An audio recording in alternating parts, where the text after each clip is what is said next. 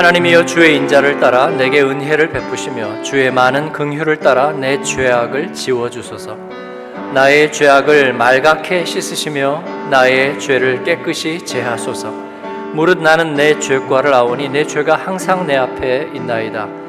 내가 주께만 범죄하여 주의 목전에 악을 행하였사오니 주께서 말씀하실 때에 의로우시다 하고 주께서 심판하실 때에 순전하시다 하리이다. 아멘. 거룩함의 옷을 입으라. 이번 주 주제이고요.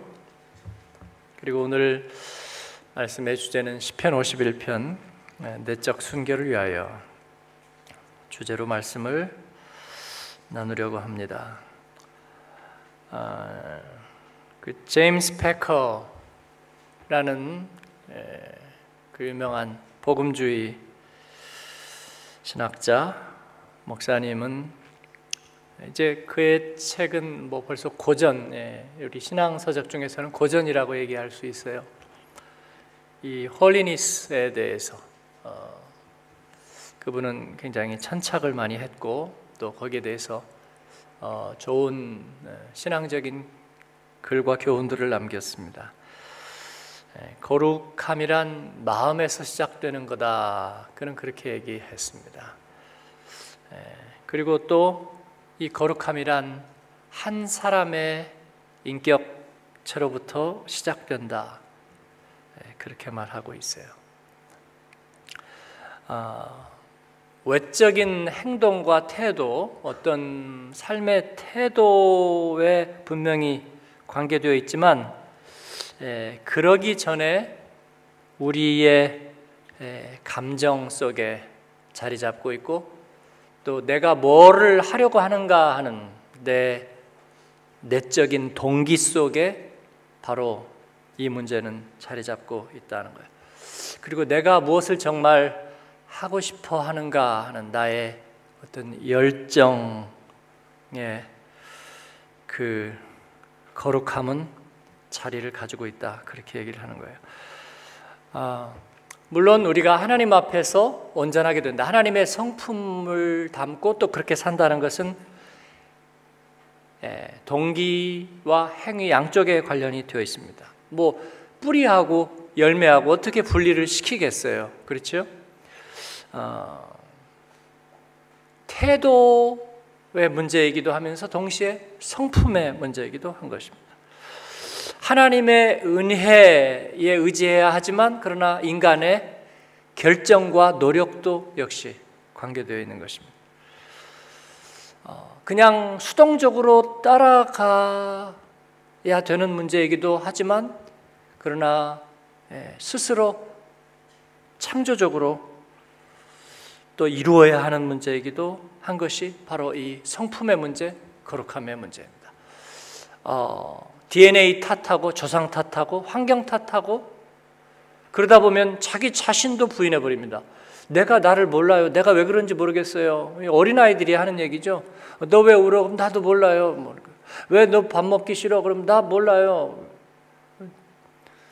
틀렸죠, 사실은요. 지가 모르면 누가 알아요?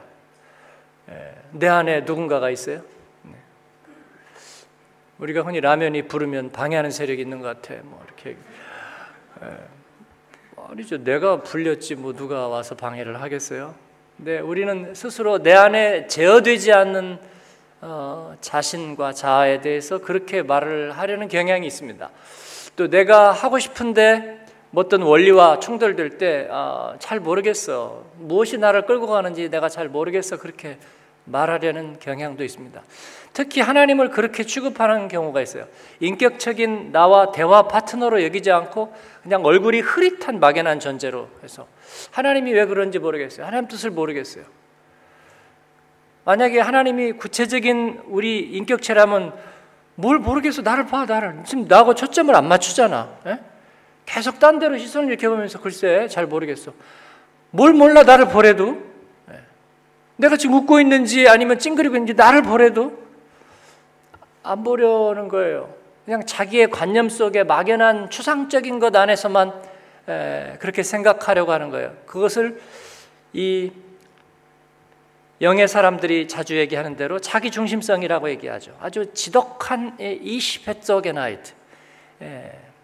내가 모든 키를 쥐려고 하는데 그거를 뭔가 양도해야 되니까 싫어서 하나님을 얼굴을 흐리게 모자이크 처리해 버리는 거예요. 그래서 그냥 어, 뭐 추상적인 하나님 말이에요.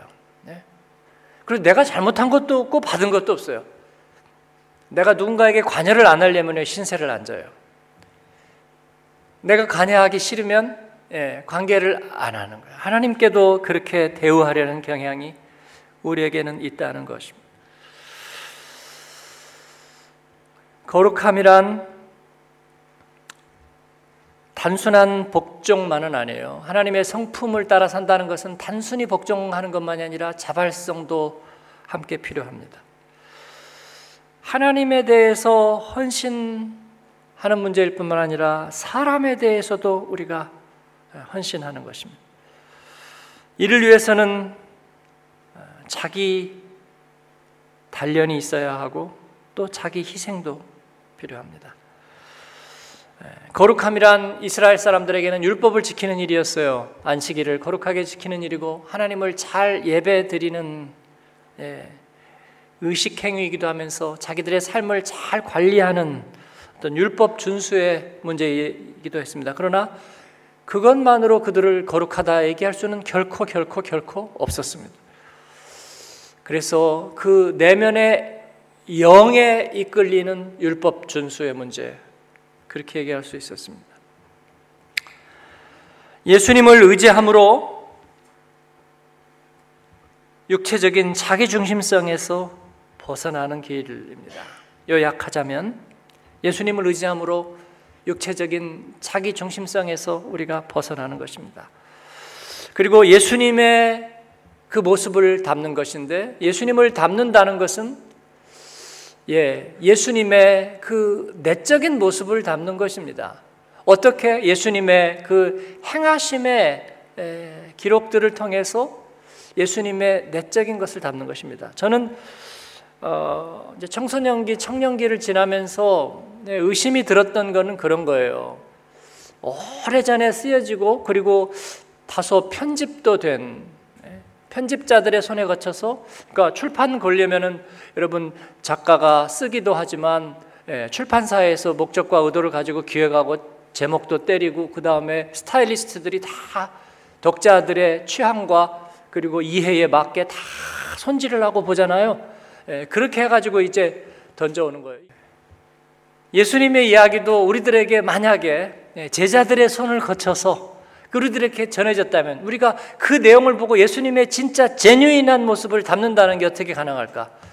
그런 생각을 했어요. 그러나 어, 제가 삶의 문제의 근본을 가만히 다시 생각해 볼 때, 예, 결국은 그 인간의 내면의 문제란 세월이 가도 공통되다는 사실을 깨닫게 됐습니다. 그래서 만약에 3천년 전에 누군가 어느 나무 밑둥에다가 자기의 고민과 한숨과 탄식을 이렇게 써놨다고 해요. 3천년이 지난 다음에 내가 그걸 보고 느낄 수 있어요. 그렇지 않나요? 오래 전에 어머니가 지나가는 말로 했던 그 말의 의미를 그 딸이 세월이 지난 다음에 그 어머니의 나이가 됐을 때 깨달을 수 있어요. 어머니 아버지의 그 깊게 패인 주름살의 의미, 그리고 새벽에 일찍 일어나서 도란도란 얘기하면서 한숨 쉬던 그 한숨의 의미를 우리는 나중에 어느 날 깨달을 수 있다고요. 내게 전해진 편지줄에 숨어 있는 그 마음을 알 수가 있어요. 제가 별명이 CCTV인데 아마 사람의 마음 속 한두 커플 정도는 읽을 수 있다. 예, 저는 그렇게 생각을 해요. 근데 그건 다른 게 아니고 이 내면 세계를 자꾸 자꾸 이렇게 보고 또 생각하고 그 안을 들여다보고 비추고 하면서 우리 모두에게 공통점이 있다는 뭐 심리학 전공하고 무슨 커뮤니케이션 전공하고 그 다음에 뭐 심층 뭐 이런 거를 전공하고 공부해서가 아니라 예 우리 인간의 내면 안에 공통점이 있다는 거예요. 세월이 가도 인간의 문제는 달라지지 않아요. 이건 진화하지도 퇴화하지도 않고 인간의 내면의 문제는 언제나 동일하다 하는 것입니다. 2000년 전에 쓰여진 신약 성경 안에 있는 인간에 대한 섬세함들이 오늘날 아주 엄청나게 꼬우고 필치를 부린 현대 작가들의 인간의 내면에 대한 얘기보다 절대로 절대로 얕지도 못하지도 부족하지도 않아요, 여러분. 네. 어떤 로마서 강해도 로마서 자체보다 깊지 못하다. 제가 그런 얘기를 했어요. 예? 복음이 어떻게 인간 안을 꿰뚫고 지나가는지 그 질문을 하고 있는 로마서 앞에서 말해요. 그렇다는 거예요. 그래서 예수님을 닮는다는 것은 지금 제 얘기를 따라오고 계신가요? 예. 예수님을 닮는다는 것은 불가능한 일이 아니라는 거죠. 그의 내적인 태도, 삶을 한다는 것은 그에 대해서 자료가 없잖아요. 제자들의 이야기와 그 다음에 초대교회의 이야기들, 성경에 있는 아주 예수님에 대한 단편적인 것들밖에는 없잖아요. 너무 많죠, 근데. 예, 너무 많아요. 그 정도면요. 제가 어떤 사람인지, 제가 무엇 때문에 고민했고, 무엇 때문에 괴로워하고, 어떤 충동에 시달렸고, 또 어떤 것들을 사랑했고, 어떤 것들을 참지 못했는지 표현하는 데는요, 죄송하지만 많은 게 필요하지 않을 것 같아요. 예. 인간의 문제를 잘 이해하고, 그리스도인의 삶을 잘 이해하고, 적어도 제 옆에서 그런 삶을 조금 본 사람이라면 아마 짧게는 한, 한 단락으로도 다 표현할 수 있을 것 같아요. 이 참을 수 없는 존재의 가벼움. 네? 뭐 좋게 이해해 주기를 바랄 뿐이죠. 그냥 의롭다함을 받은 죄인. 네, 그 말만 써도 다 그 안에 담길 수 있을 거라고 생각해요. 거기다가 부연해서 한 두 줄 더 쓰면 저는 미천 다 드러나 버려요. 더 감출 것도, 더 내세울 것도, 그리고 더 이룰 것도 없어요. 네. 예수님에 대해서는 너무 많아요. 너무 많아. 예. 어떤 인터넷 칼럼니스트가 비웃었어요. 야, 목사들은 참 편하고 좋아. 그 알게마인한 그 일반적인 얘기 한마디 딱 된 거 가지고 이 말도 하고 저 말도 하고 오만 설교를 다 하니까 어, 아주 작가들이라고. 근데 그가 미련하고 잘 모르는 거예요. 예, 그 사람이 그렇게 말하는 태도만 보더라도 그의 안에 그 깊은 그 내면 세계에 어떤 것들이 들어있는지 우리도 볼 수 있어요. 네. 그래서 여러분 옛날부터 도사를 만나면 조심해야 되거든요. 네. 우리 영의 사람들에게는 조심해야 돼요. 어, 내 안에 무엇이 있는지 서로에게 알려지기 때문입니다. 아니 조심할 필요 없어요. 왜냐하면 우리는 다 공통 기반에 서 있기 때문이에요. 꾸밀 필요 없다고요. 자유하고 열어놓는 것입니다. 그러면 욕망만, 죄만이 막 드러나지 않겠느냐? 그래서 성령님께 우리의 마음의 중심을 드리는 거죠. 성령님께. 네? 왜냐하면 거칠에는 우리가 금방 알아요. 거칠에는. 이게 지금 거칠에인지 체면칠에인지. 그런 얘기는 할 필요가 없어요. 육의 사람들끼리는 그런 얘기를 해야 돼요. 반갑습니다. 아, 예, 저 이렇고요. 예, 체면 체리고. 예, 그리고 수트 입은 거, 색깔이 맞나, 예, 뭐 시계는 뭐를 찾나, 뭐 그런 걸로 그 사람의 예, 상태를 점검하죠. 경제 수준은 요즘 어떤 거 그런 외적인 태도. 예, 그래서 그런 것들을 가지고 우리는 자기를 만들어서 표현합니다. 그러나 영의 사람들끼리는 그런 거 아무 필요 없어요. 왜냐하면 이미 그 안에, 그 안에, 그 안의 모습을 보기 때문이에요. 그래서 우리가 주님 앞에 깊이 들어가면요, 교회 안에 쓸데없는 상처, 오해 같은 게 없어져요. 아, 가다가 말고, 아, 참, 권사님, 아까 제가 예, 누구하고 얘기하다가 이렇게 못 본 것 같은데, 혹시 오해하지 마세요. 어, 뭐, 아니야. 뭐 그런 줄 나는 알고 있는데 뭐 아니 그게 아니라니까요. 어, 예, 그런 거 필요가 없어요. 그죠? 네. 설사 잘못했다, 설사 실수했다 할지라도 우리가 그렇게 이해하는 거예요. 네. 아, 우리가 어떤 것 때문에 실수하게 되는지, 어떤 이유 때문에 내가 아, 발걸음이 자칫 흔들리는지 그걸 우리가 이해하고 또 연민하고 그럴 때 우리가 어떻게 하나님 앞에 나아가서 고쳐야 되는지를 알게 되는 거예요. 그렇잖아요? 그렇지 않으면 말꼬투리 기억이나 니은 가지고 시험 들어가지고 일생 동안 원수처럼 지내는 거예요. 여러분, 원수가 된다는 것은요, 마음의 상태예요. 그리고 그게 주관적인 결정입니다.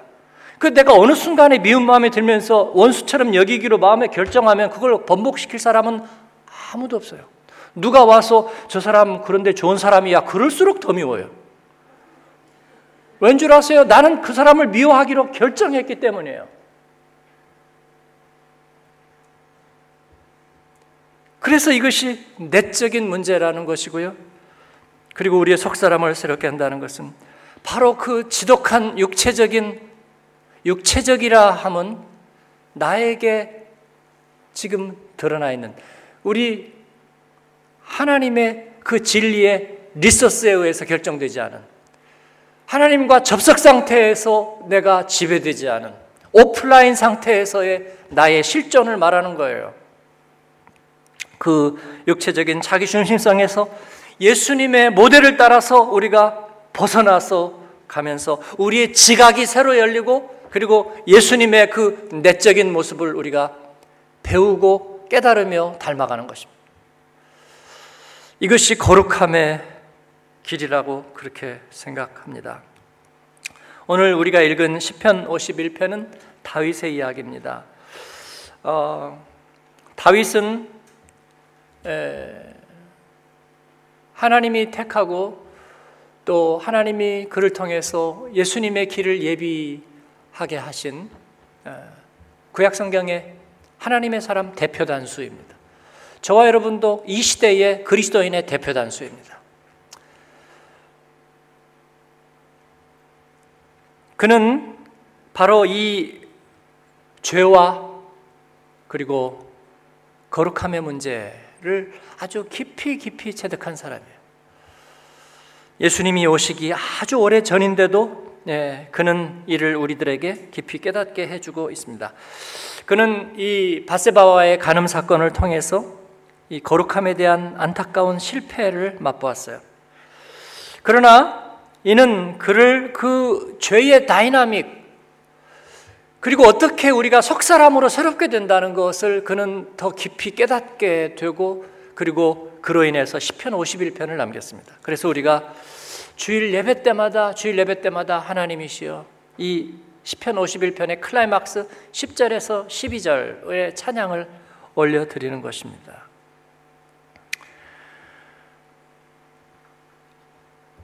속사람으로 진리를 갈망하는 그 길을 우리들에게 깨닫게 해 주는 거예요. 다윗은 내면에서 실패했습니다. 동기에서 실패했습니다. 감정의 그 자리에서 실패했습니다. 그리고 자발성을 제어하는데 실패했습니다. 결국 뭐예요? 내적으로는요, 하나도 그가 장악하고 있는 것은 없었다는 거예요. 그런데 그가 잘못 생각한 것은 뭐냐면 장악하고 있다고 생각한 거예요. 네? 장악하고 있다고 생각했기 때문에 하나님께 자리를 적극적으로 내어드리지 못했어요. 예. 여러분, 감정을 하나님께 드리십시오. 할렐루야. 감정을 하나님께 드리세요. 근데 어, 감정은 내 것이라고 생각하는 경향이 있어서 우리가 그러지 못해요. 그래서 내가 분노가 생기면 그걸 갑자기 나는 의로운 분노로 바꿔요. 그리고 명분과 정당성을 줍니다. 그래서 내가 주인이 되는 거예요. 그런데 그게 분명히 일그러질 거거든요. 그리고 나쁜 쪽으로 갈 거예요. 예, 그 다음에는 걷잡을 수가 없습니다. 걷잡을 수가 없어요. 그래서 그런 감정이 극단적으로 내 안에서 간다면, 예, 나는 점점 점점 지킬 박사와 하이드가 되고, 그리고 곤고한 사람이 되면서 그리고 그게 굳어진다면 우리는 사탄이 되는 겁니다. 나쁜 감정에 좋은 얼굴을 입히고 그리고 거기다가 하나님 말씀을 붙이게 되면 아주 끔찍합니다. 옛날에 이강천 목사님이 오셔서 집회 때 뭐 어느 교회 가니까 스스로 정의의 사도라는 사람이 있다고 그래서 모든 사람에게 상처를 주는 얘기를 한다. 예, 그게 뭐냐면 자기 감정에다가 하나님의 말씀의 옷을 입혀가지고 정당화시키는 극단적인 케이스예요. 예. 남편과 아내도 부부싸움이 심해지면 서로 마귀가 됩니다. 왜냐면 나는 너의 지난 여름 날을 알고 있기 때문이죠. 20년 전에 당신이 내게 어떻게 했는지를 내가 알고 있어요. 그 감정에다가 옷을 입혀요. 정당성의 옷을 입혀요.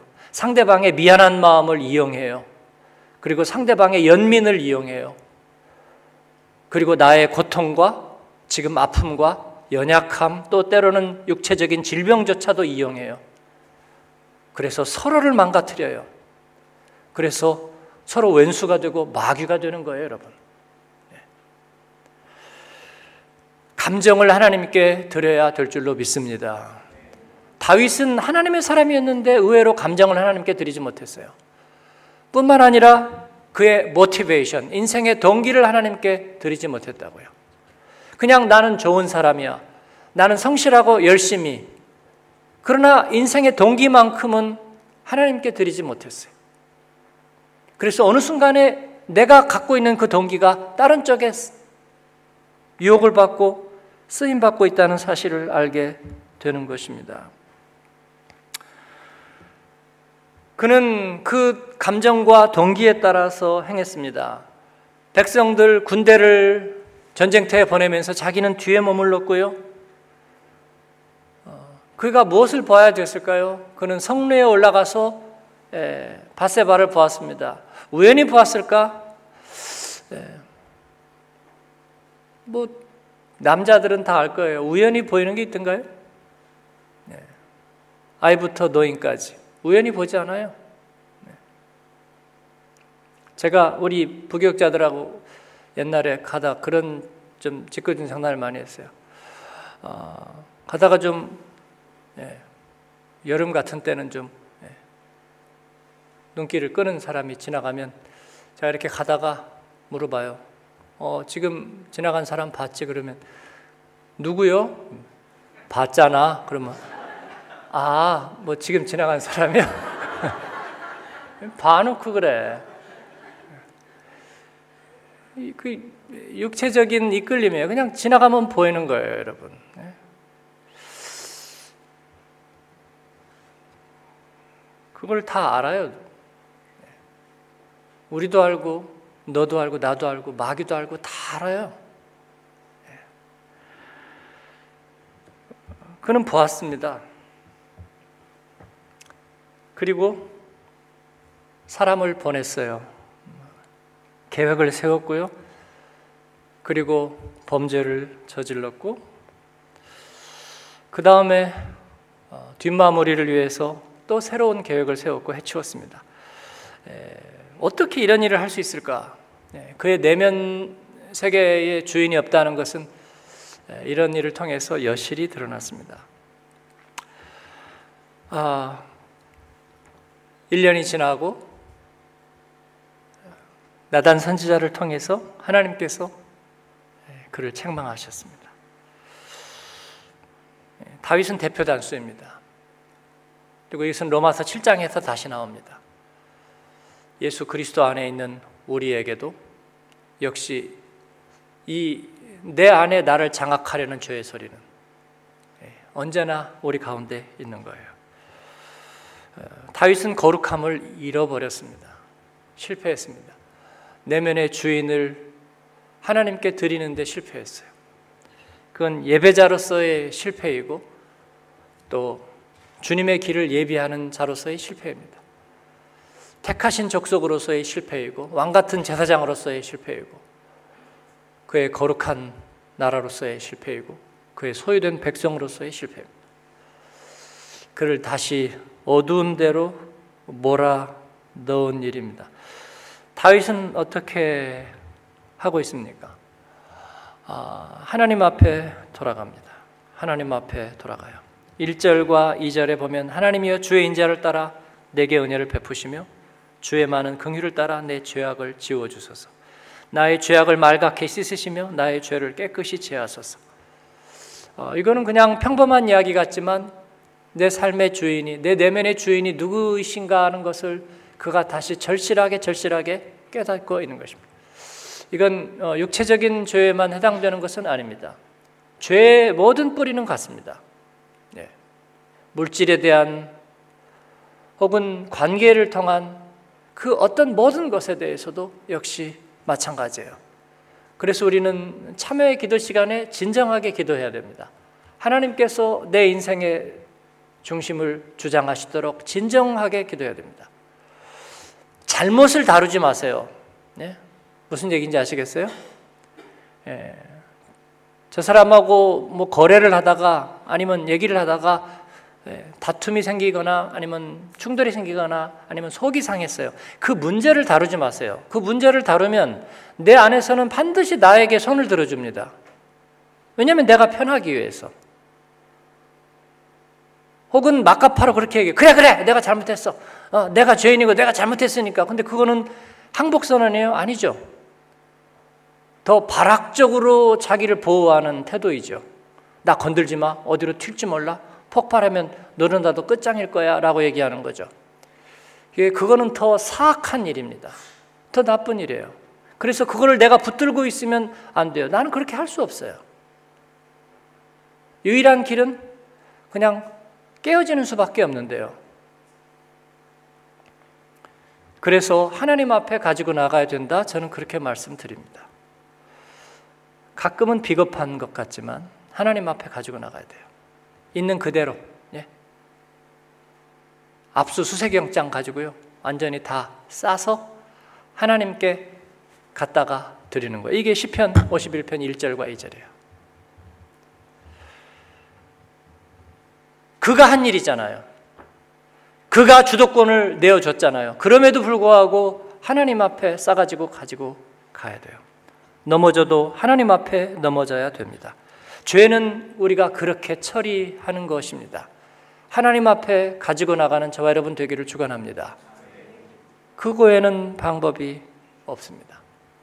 그래서 엄밀하게 의미해서 이 크리스찬 카운셀링이란 없어요. 하나님 앞에 가지고 오지 않은 것을 누가 상담을 해요? 누가? 고부간에 갈등이 있어요. 아, 우리 순장님하고 믿음 좋은 순장님하고 나하고 사실은 다른 일로 문제가 생겼는데 서로 갈등이 심해서 서로 영적으로 시험 받고 계속 골이 깊어진 상태에 있어요. 어떻게 할까요? 아, 그래요. 네. 제가 잘못이에요. 근데 가만히 듣다 보니까 그 얘기가 아니야. 잘못이긴 한데 그분이 너무 완고하고 너무 자기 아집과 그 다음에 너무 자기 의가 강하고 그리고 자기 마음에 안 들면 벌써 표정 싹 바뀌고 예 그리고 딴 얘기하는 것도 싫어하고 어 그래가지고 그 듣다 보면 어그 상종 못할 사람이네. 예. 그럼 어떻게 했으면 좋겠어요? 제가 잘못이죠. 그래요? 예. 잘못이네요 했다가는 나도 원수 되겠죠 이제. 그러면 무슨 상담을 해야 될까요? 무슨 상담을? 잘 참으세요. 그런 사람도 있어요. 오다 가다 보면. 아니면 뭐 조시가 안 좋은 거겠죠.